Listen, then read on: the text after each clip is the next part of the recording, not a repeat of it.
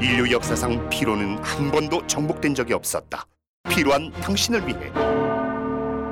고함량 활성 비타민 벤포벨 육체 피로, 체력 저하, 근육통까지. 차원이 다른 피로엔 차원이 다른 비타민. 종근당 벤포벨 가까운 약국에서 찾으세요. 멀쩡한 의사들의 본격 재능 낭비 프로젝트. 나는 사다 시즌 4 보이는 라디오입니다. 오늘 새로운 분 오셨습니다. 오디오로 할 때는 한번 출연했던 분이신데 네, 유튜브 이후에는 처음 오셨습니다. 명지병원 병원장님이십니다. 김진구 선생님 어서 오십시오. 네, 안녕하세요. 어서오세요. 네, 반갑습니다. 김진구 원장님은 사실 나 운동 좀 한다 혹은 이런 분들한테 굉장히 유명한 분이십니다. 그 환자 예약이 한 6개월 밀려 있다는 소문이 있던데 사실입니까? 아, 이제는 좀, 좀 당겨져서 한 4개월. 4개월. 자, 오늘의 주제는 무릎이 아파요. 아 무릎이 아파요. 어, 무릎이 아파요. 아 저도 가끔 이렇게 무릎이 아프다. 부제가 있네요. 일회용인 무릎 건강하게 관리하는 법. 야, 그 무릎은 일회용이다. 이런 그 무시무시한 말은 원래 있는 말입니까? 그거는 사실은 저도 잘 모르는 말이지만 아마도 관절 연골은 한번 망가지면 재생되지 않는다라는 네. 말 때문에 아마 다른 데서 좀 나왔던 말인 것 같아요. 그래서 이제 저 얘기 듣고 보니까 또 그 말도 맞다. 이제 연골이 이제 줄기세포 연구나 이런 걸 통해서 일부 관절 연골은 재생될 수 있다고 했지만 그렇게 국소적으로 뭐 박지성 선수처럼 막그 운동을 잘하는 선수들이 막 부딪혀가지고 깨진 경우는 줄기세포를 이용해서 재생을 시키지만 전반적으로 망가지는 어떤 관절염은 한번 그렇게까지 망가지면 재생하기가 어렵겠죠. 그런 의미에서는 일회용이란 말도 말이 될 것 같아요. 연골 구조를 연구하는 사람들이 사실은 80년대에서 90년대 사이에 조직공학을 잘해서 관절 연골을 만들려고 많이 노력을 했어요. 근데 하다 보니 어 이렇게 훌륭한 거야? 우리가 만들 수 있을까? 이제 이런 게 된 거죠. 얼음하고 얼음 사이에 놓고 미끄렀을 때 그 미끄러움이 아마 사람들이 생각하는 가장 미끄러운 건데 네. 그것보다 10배 정도 관절 연골이 미끄럽습니다. 얼음과 얼음을 예. 미- 미- 마- 예, 얼음 맞춰시킬 마찰 때보다 예, 그러니까 손으로 잡으면 빠져나가죠. 너무 미끄러워서. 그런데 그런데도 스펀지처럼 힘을 체중을 다할 때는 이게 들어갔다 나갔다 충격을 완충시켜요. 그러니까 결국 사람들이 그거를 조직공학으로 만들려고 뛰어들었다가 이렇게 뛰어난 조직이었어? 그래서 결국은 오히려 퇴보한 거죠. 이제 그러면 구멍 뚫어서 줄기세포 조상들이 분화시켜서 관절 연골을 만들어야지 도저히 이거를 만들 수는 없겠구나 하면서 도대체 몇, 몇 보 정도를 걸을 때까지 이게 멀쩡할까? 대략 보니 그래서 이제 몇몇 선진국에서 이제 카운트를 하면서 평균을 내보니 한 70세 정도 사는 성인들이 이제 한 2억 보 정도를 걷는다 이런 것들을 이제 추정치가 나왔죠. 근데 그한 가지 분명한 거는 그 서양이 우리나라보다 운동을 훨씬 많이 합니다. 그러니까 우리나라 분들이 그런지는 좀 자, 원래 이제 오늘 네. 그 본격 책 홍보 방송 아닙니까, 사실. 아, 그렇죠. 네, 무릎이 아파요라는 책을 최근에 내셨거든요. 그 신간 무릎이 아파요는 봤는데 한 요 정도 되는 두께? 의 정도의 책인던데 이 책을 쓰실 시간이 있으셨어요? 책을 좀 써야 되겠다는 생각은 뭐 내가 책을 써서 뭔가 홍보를 하겠다는 것보다는 항상 환자를 볼 때마다 이제 아쉽죠. 제가 환자한테 환자의 눈높이로 해드리고 싶은 얘기가 많았는데 그거를 좀 항상 환자분들을 한 1분에서 3분 만나고 나면은 바로 넘어가지 않으면 또 기다리는 환자들 때문에 그래서 항상 미진한 면이 있어서 환자들에게 부족한 얘기를 좀 드리고 싶다는 마음이 있었는데 시간이 안 나서 엄두가 안 났습니다. 근데 어쩌다가 마음에 이제 그런 생각을 쭉 하고 이런 내용을 써야 되겠다고 생각을 했는데 어, 그 코로나가 있으면서 이제 2주 자가 격리를 당한 일이 생겼죠. 코로나 확진자랑 접촉하는 바람에 자가격리된 게 계기가 되어서 책을 쓰셨다. 근데 이제 코로나 말고 이상화 선수가 추천사를 썼습니다. 네. 아 그쵸 이상화 선수하고는 뭐 어- 어떤 정도의 관계이십니까? 아, 이상하 선수랑 뭐 친하기에는 저보다 이상한 선수가 훨씬 바쁘기 때문에 그런데 아마 첫 번 계기가 2013년 정도 됐던 것 같아요. 이미 이상한 선수는 그때 유명했습니다. 그리고 이제 금메달 유망주였다라는 세- 얘기를 많이 들었는데 사실 그때 처음 이제 제가 진료를 봤어요. 근데 깜짝 놀랐어요. 이제 내측 추벽이라는 거는 본시 수술 안 하고도 조금 이렇게 걸리는 정도인데 이렇게 큰 추벽이 생길 수가 있구나. 그러니까 이제 운동선수들이 항상 보여주는 문제나 이제 운동선수들의 문제를 볼 때는 저는 항상 인간의 한계를 조금씩 넘나드는 선에서 있을 거라고 생각하는데 딱 그렇습니다. 그래서 스피드 스케이트를 어려서부터 타던 사람이 계속 압박이 됐을 때 가운데 띠가 이렇게까지 크게 자라는구나. 그래서 이제 수술을 권했었죠. 그랬는데 이상한 선수는 오히려 그때 저를 되게 미워했던 것 같아요. 그러니까 꽤 입증 이제 수술을 잘 권하지 않는 의사로 제가 알려져 있는데 그래서 자기도 이제 그 주요 대회를 앞두고 수술을 안, 하, 안 해도 재활로 할 수 있다라는 얘기를 해줄 줄 알고 가서 마지막 보증수표처럼 이제 왔다가 내가 강력하게 수술 권했더니 이제 좀 오히려 이제 그랬던 것 같고 그것 때문에 좀 그 자꾸 이제 그 이- 이게 이상화 선수는 그때 아마추어 선수니까 매니저가 따로 있진 않았어요. 그래서 네. 이제 가족들을 통해서 연락을 하거나 저도 좀 바쁘니까 우리 스포츠센터 실장을 통해서 자꾸 궁금할 때 연락을 해서 계속 연락은 좀 하고 있었죠. 그랬는데 내가 꼭 수술해야 돼 얘기를 계속 연락을 하는데 저는 이제 저는 이제 좀 그 기량을 좀 보고 판단을 하자 그랬는데 좀 그 이후에 2년 사이에 세계 신기록도 나오고 금메달도 나왔습니다. 아, 수술 안 한 상태에서 예. 제한테 제가 수술 소견을 내고 나서 3년 후에 이상하 선수의 별명이 꿀벅지가 됐습니다. 근데 그때 계속 강조했던 거는 수술하지 않으려면 지금 정도의 허벅지 근력을 30% 정도 늘려라라는 얘기를 계속 했는데 이제 그렇게 해서 하체 근력 강화 운동을 좀 더 집중적으로 한 결과 사실 세계 신기록이 나오지 않았나. 아 그러면 수술을 하든지 아니면 하기 싫으면 허벅지 근육을 한 30% 늘리든지 저도 이제 이미 그 스케이트 선수들이 가지고 있는 이 정도의 근력을 더 그렇게 강하게 올릴 수 있을 거라고 생각 못 했죠. 그 얇은 허벅지는 뭐 열심히 운동하면 30%늘 것 같은데 운동 선수들은 이미 충분히 빵빵하잖아요. 네네. 근데도 30%가 근데 아마도 그, 그게 또 하나의 좀 좋은 계기가 된 게 우리나라 선수들이나 우리나라 스포츠계가 항상 문제가 있는 게 이 결과 중심으로 훈련을 시키기 때문에 생각보다도 기초 체력보다는 이제 기량, 그 다음에 속도, 이제 이런, 그러니까 스케이트 훈련을 한다면 계속 스케이트를 신기고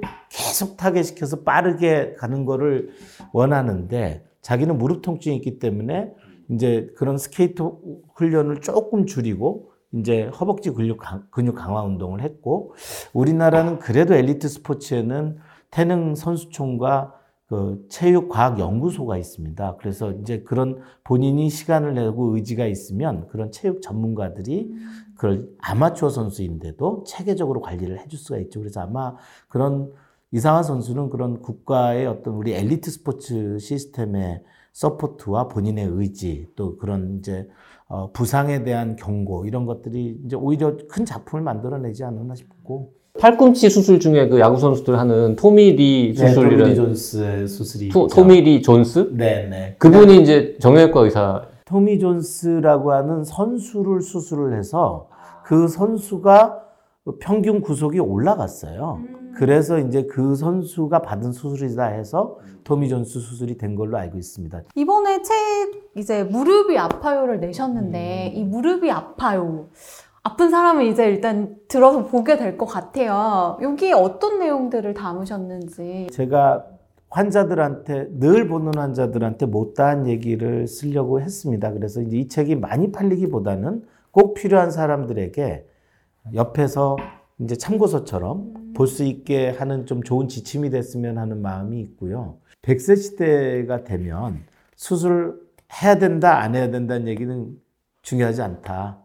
100살을 살다 보면 누구나 어, 관절염을 갖게 되고 언젠가 맞게 된다. 그러면 각 연령별로 어떤 무릎 질환을 맡았을 때 어떤 전략으로 내가 나 스스로 관리를 해야 되느냐. 그래서 이제 100세 시대를 살아야 되는데 숙명적으로 오는 관절염에 대해서 나 스스로가 전략을 세워야 된다. 그래서 내 몸 주치의가 되기 프로젝트를 이제 어좀 그 강조하는 그런 책을 좀 쓰려고 했습니다. 그 책에 두 가지 상반된 메시지가 맞아요. 다 있더라고요. 웬만하면 병원에 오지 말고 스스로 관리해라라는 말도 있고 수술해야 되는 상황이면 미루지 말고 빨리 해라.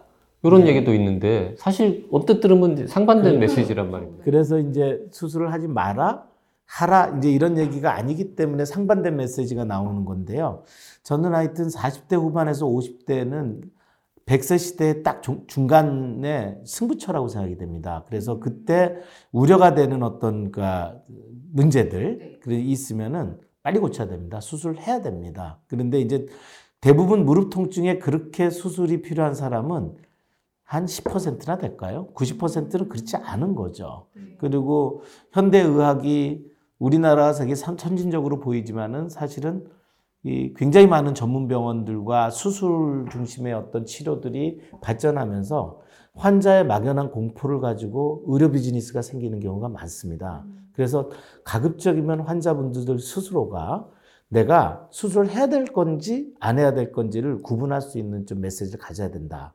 그리고 이제 만약 나이가 한 60대가 됐는데 똑같이 찢어졌다, 뭐 끊어졌다, 깨졌다, 그렇다면 100세 시대를 생각한다면 내가 이거를 스스로 고칠 수 있는 한도가 어디까지인지를 좀 따져봐야 되겠죠. 그래서 저는 한 70대 중반까지만 버틸 수 있다면 인공관절이라는 아주 훌륭한 수술이 있기 때문에 그 중간에 어정쩡한 시기에 이제 40, 50대의 승부처를 지나서 60대에서 70대 초반까지는 자기 스스로가 좀 관리를 하고 운동하고 그 좀 수술에 대한 공포에 대해서 현명하게 대처하는 좀 어, 눈을 좀 갖게 만드는 게 굉장히 중요하다 이제 그렇게 생각하고 그 있습니다. 이제 무릎 아픈 분이 원장님 찾아가면 그 판정해 줍니까? 이제 수술하세요, 운동하세요 이렇게.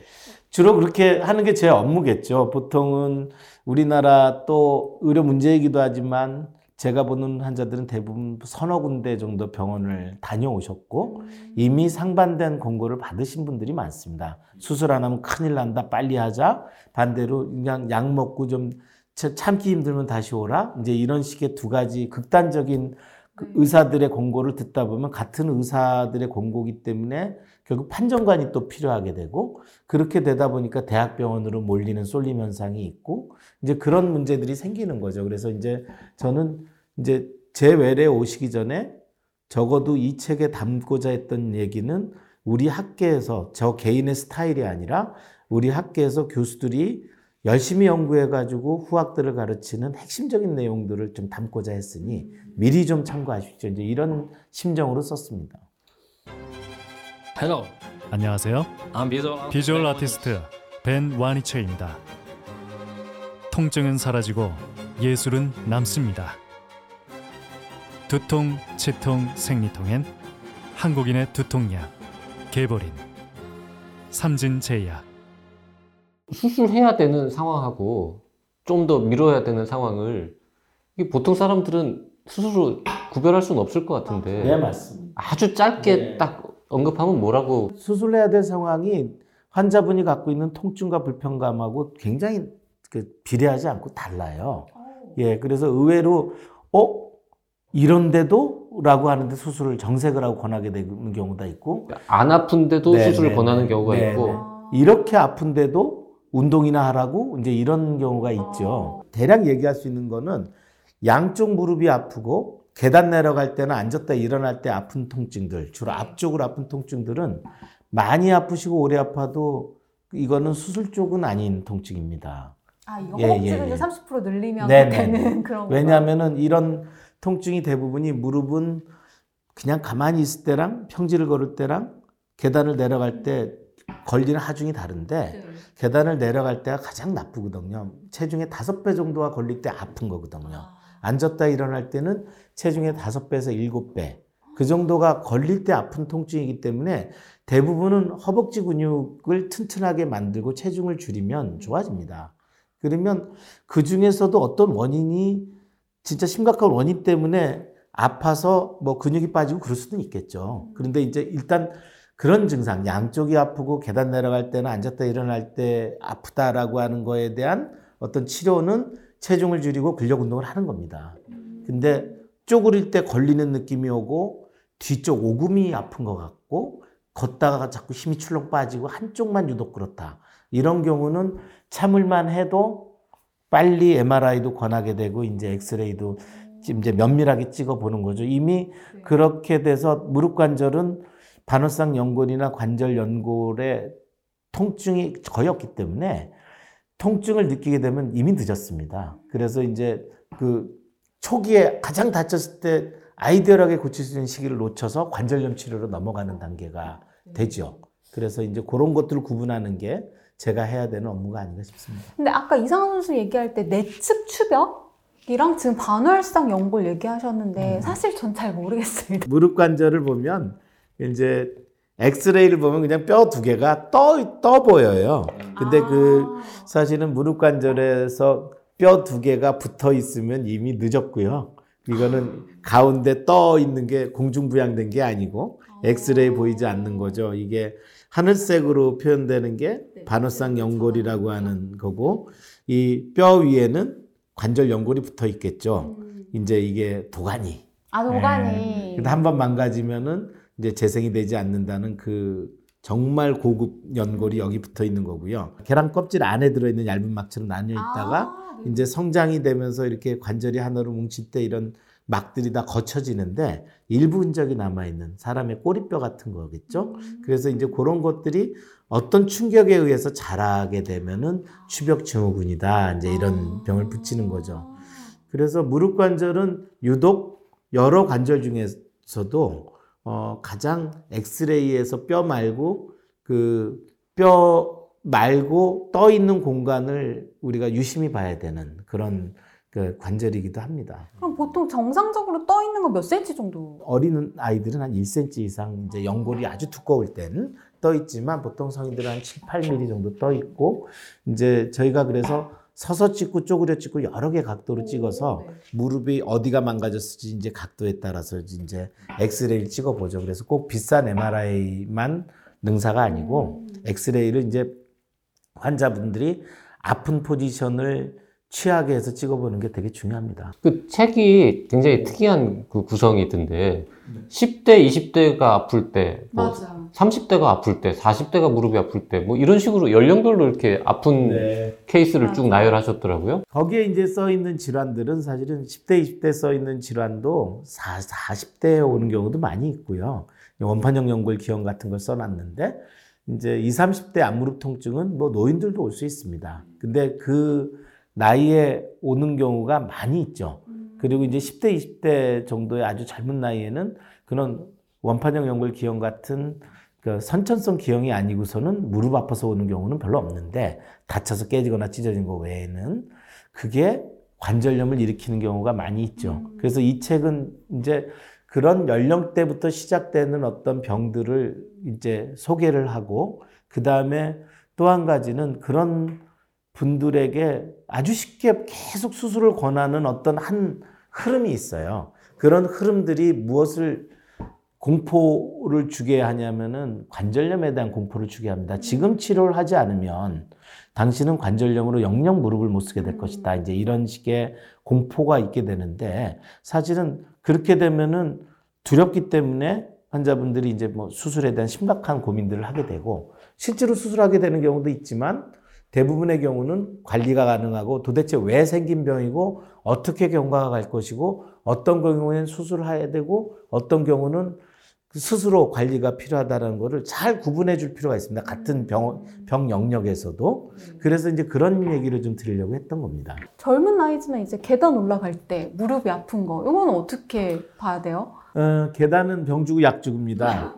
이제 계단 올라가는 거는 굉장히 좋은 운동인데 체중의 3배 정도를 이겨내야 되기 때문에 평소에 무릎 운동 잘 안 하시고 허벅지 근육이 약한 분들은 아파요. 근데 그거는 많이 하면 도움이 됩니다. 어 그래요. 예, 근데 계단 내려가는 거는 체중의 다섯 배 정도가 걸리는데 이거는 그냥 압박만 주고 훈련이 잘 안 돼요. 그래서 이제 계단을 내려가는 거는 좀 가급적인 피하시고 올라가는 거는 일부러라도 사서 하시라 이제 그렇게 말씀을 드리고 그 흔히 하는 말로 엘리베이터를 그러니까 올라갈 때는 엘리베이터 타지 말고 걸어가고 내려올 때는 엘리베이터 타라 이게 정답이네요. 네네 맞습니다. 어, 혹시 계단 올라갈 때 이렇게 좀 올바른 자세? 어디에 힘을 주고 올라가야 되는지 뭐 이런 거 있나요? 무릎 건강이 좀. 음 올라가는 데는 뭐 이미 좀 무릎을 많이 쪼그리면서 올라갈 수는 없기 때문에 올라가는 건 잘 올라가면은 됩니다. 그냥 평소 그냥 올라가듯이요? 내리 내리막길은 그냥 잘못 가면 무릎이 아프거든요. 그래서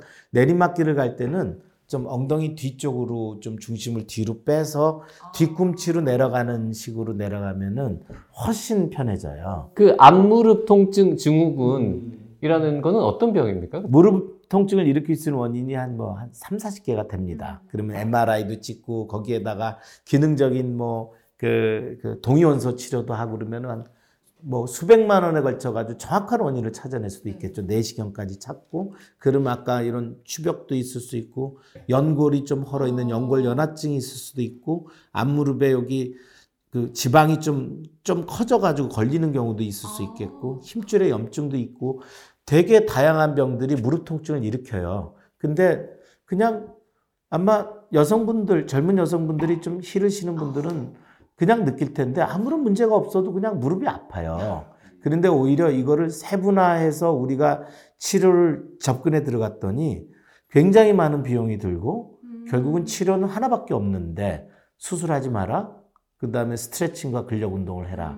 이 두 개로 모이는데 너무나 과학적인 텀으로 굉장히 세분화된 병을 붙인 거죠. 그래서 많은 돈을 쓰고 굉장히 그, 그런 결국 얻어진 정보로 환자들에게 굉장히 많은 공포를 심어주고 결국은 운동해라. 이제 이렇게 답이, 답이 나오기 때문에 앞무릎 통증 증후군이라는 게 가장 윤리적이고 정확한 병명이다. 그래서 더 이상 20대에서 40대 주로 일하는 젊은 여성들의 10%가 무릎 통증을 일으킬 때 그냥 앞무릎 통증이라고 칭하고 의사가 열심히 만져봐서 그 힘줄의 염증이거나 이제 앞뚜껑뼈 밑이 헐어 있거나 이런 범주에 있다면 MRI라든지 추가 검사를 하지 말고 바로 운동을 권하고 스트레칭을 권하고 삶의 이제 습관을 변하는 일을 시작하자. 이제 그런 것들이 이제 훨씬 더 이제 비용을 들이지 않고 환자에게도 염려를 적게 주는 어떤 그 병명이다. 이제 그렇게 해서 그럼 앞무릎 통증 증후군이라는 거는 무릎이 아픈데 뭐 특별히 어디 관절이나 뼈에 큰 이상이 없는 사람들을 그렇죠. 통칭하는 말입니다. 네, 증후군이기 때문에 여러 개 병을 모아서 증후군을 벗어나면은 병명이 붙고 수술적인 치료가 필요할 가능성도 많죠. 요새는 여성들이 힐을 신는 것만큼 남성분들도 이제 굽 높이를 좀 높여서 네, 네, 네. 신발을 신는 경우가 많아서 네. 앞무릎 통증을 갖고 계신 분이 진짜 많을 것 같거든요. 많습니다. 혹시 네. 이 앞무릎 통증 증후군을 좀 완화할 수 있는 음. 운동법 이런 게 네. 있나요? 일단 앞무릎 통증 증후군은 우리나라에서 비급여 의료비를 굉장히 많이 쓰는 겁니다. 왜냐하면 안 나요, 잘. 그러니까 이제 뭐 체해 충격파니 무슨 네. 여러 가지 각종 DNA 주사, 무슨 주사, 그 다음에 뭐, 뭐, 뭐, 도수 치료, 뭐, 여러 가지 걸로 굉장히 많은 비급여의 고가 치료가 되지만 실제로는 거의 효과가 없습니다. 그리고 환자분들이 이제 좀 굉장히 만성 통증에 시달리면서 그때 조금씩 조금씩 좋아지면서 이제 관리가 되는 그런 건데 의외로 이제 학술적으로 문헌 검색을 하다 보면 레벨 1 어떻게 하더라도 이렇게 하면은 낫는다라는 게 딱 정해져 있어요. 그게 스트레칭 무릎 주변의 앞쪽을 이제 스트레칭하는 운동과 그 다음에 무릎 근육이 늘어나면서 버티게 하는 거를 편심성 운동, 영어로 이센트릭 엑서사이즈라고 하는데 근육이 이제 아령을 이렇게 드는 운동은 구, 이제 구심성이라고 그래서 근육이 수축되면서 하는 운동이죠. 근데 이 아령이 확 펴지지 않게 천천히 이렇게 늘려나가는 게 이게 근지구력을 하면서 이게 사실 더 힘들거든요. 그리고 이제 근육으로 말하면 두꺼운 근육과 얇은 근육이 있는데 이 얇은 근육이 주로 마라톤 이제 그 다음에 그 근지구력 이때 쓰이는 건데 이 근육을 늘려요. 네. 그런 거를 늘리는 그 거를 하는 운동이 이제 꾸준히 하면 네. 도와집니다. 그게 스쿼트입니다. 스쿼트 운동이 그렇고 계단을 오르는 게 중강도 정도의 그런 스쿼트의 운동 강화 효과가 있기 때문에 앞무릎 통증이 있는 분- 젊은 분들은 계단 많이 오르시고 스쿼트는 젊은 사람들은 정말 잘할 수 있거든요. 정확한 자세로. 그래서 하루에 100개 정도를 그냥 100개요? 한 번엔 못 하는데 밥 먹고 20개씩은 할 수 있잖아요. 아, 원장님은 스쿼트 하루에 몇 개나 하십니까? 전 100개 해요. 아. 예. 왜냐하면 제가 100개를 안 하면 환자, 환자들이 안 따라오니까. 매일 100개를 합니다. 아, 근데 그걸 예, 예. 어떻게 확인하죠? 올바른 자세로 하십니까? 네, 제가 환자한테 일단 100개라는 게 너무 쉬운 게 외래 볼 때 50개를 해요. 환자한테 같이 아. 손잡고 그 가르치는 환자를 한, 한 번에 10개씩 내가 하니까 나- 내가 운동하려고 가르쳐요. 그래서 외래를 볼 때 일단 50개는 기본합니다. 자, 마지막으로 책에 나오는 인상적인 구절 중에 하나가 안전한 통증과 위험한 통증 이런 표현이 네. 있던데요. 그거는 어떤 겁니까? 그게 이제 아까도 대략 말씀드렸지만은 계단을 내려가거나 앉았다 일어날 때처럼 무릎 앞쪽에 압력이 많이 걸릴 때 통증을 느끼는 거는 많이 아파도 좀 안전한 통증인데 이제 뭐가 걸리는 느낌이 들고 무릎 뒤쪽이 좀 불편하고 걸리는 느낌이 들고 힘이 출렁 빠지는 이런 통증은 위험한 통증입니다. 그리고 자기가 언제쯤 다쳤다는 기억이 나는 거. 한 석 달 전에, 당장은 아니래도 석 달 전에 내가 좀 어디 가서 삐끗했어. 그런데 계속 거기가 아프네. 이런 식의 통증은 이건 미루면 안 됩니다. 언젠가 뭔가 이벤트가 있고 그 이후에 아픈 거는 위험한 거고 무릎에 요런 이런 데가 찢어지는 것들이 바깥에만 혈액 순환이 있어서 왕창 아프질 않아요. 그러니까 삐끗하기 때문에 그날은 아팠지만 2, 3일 정도 지나면은 또 나아지거든요. 우리나라 아주머니들은 뭐 전 세계 가장 참기 대왕인데 2, 3일 참고 나면은 병원에 안 가시죠. 그 다음에 아파서 가면 늦었다고 얘기를 하니까. 자 오늘 무릎이 아파요의 저자인 명지병원의 김진구 병원장님 모시고 네, 이런저런 얘기 나눠봤는데 일단 안전한 통증과 네. 위험한 통증 그거 하나만 좀 챙겨도 좋은 유용한 정보일 것 같습니다.